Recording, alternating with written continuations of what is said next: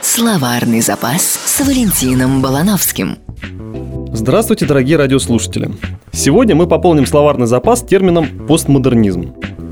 Философия постмодернизма очень яркая и сложно поддающаяся точной классификации явления. Она стала ответом на вызовы 20 века.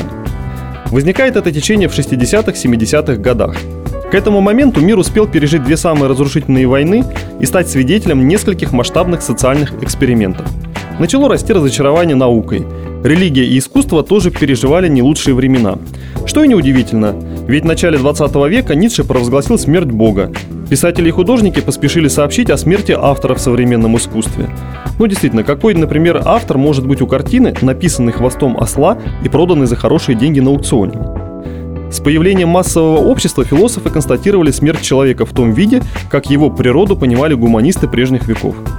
Как разочарование в старых идеалах и ответ на кризисы 20 века рождается новый постмодернистский тип философствования – его отличает тяга к субъективизму, эклектизму и междисциплинарным исследованиям. В фокусе внимания постмодернистов не объективная реальность, а текст и контекст.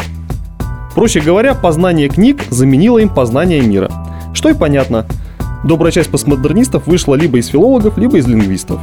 Зачастую постмодернисты, подобно Филиппку, герою одноименного рассказа Льва Толстого, зачарованы тем, как буквы складываются в слоги, слоги в слова, а слова в предложения – Однако эта зачарованность сыграла злую шутку.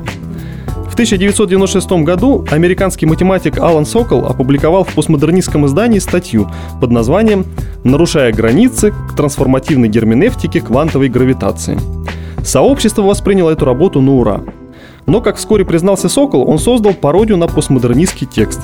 Там было много умных и красивых слов, но это был откровенный псевдонаучный бред, лишенный смысла. В разоблачительном раже коллегу поддержал бельгийский физик Жак Брикмон. Постмодернисты обиделись, но позиции не сдали. Однако в 2000 году их ждал очередной удар. Был создан автоматический генератор постмодернистских текстов. Оказалось, что машины лучше справляются с комбинированием красивых непонятных слов, лишенных смысла, чем человек. В заключение скажу, что не все постмодернисты одинаково пусты.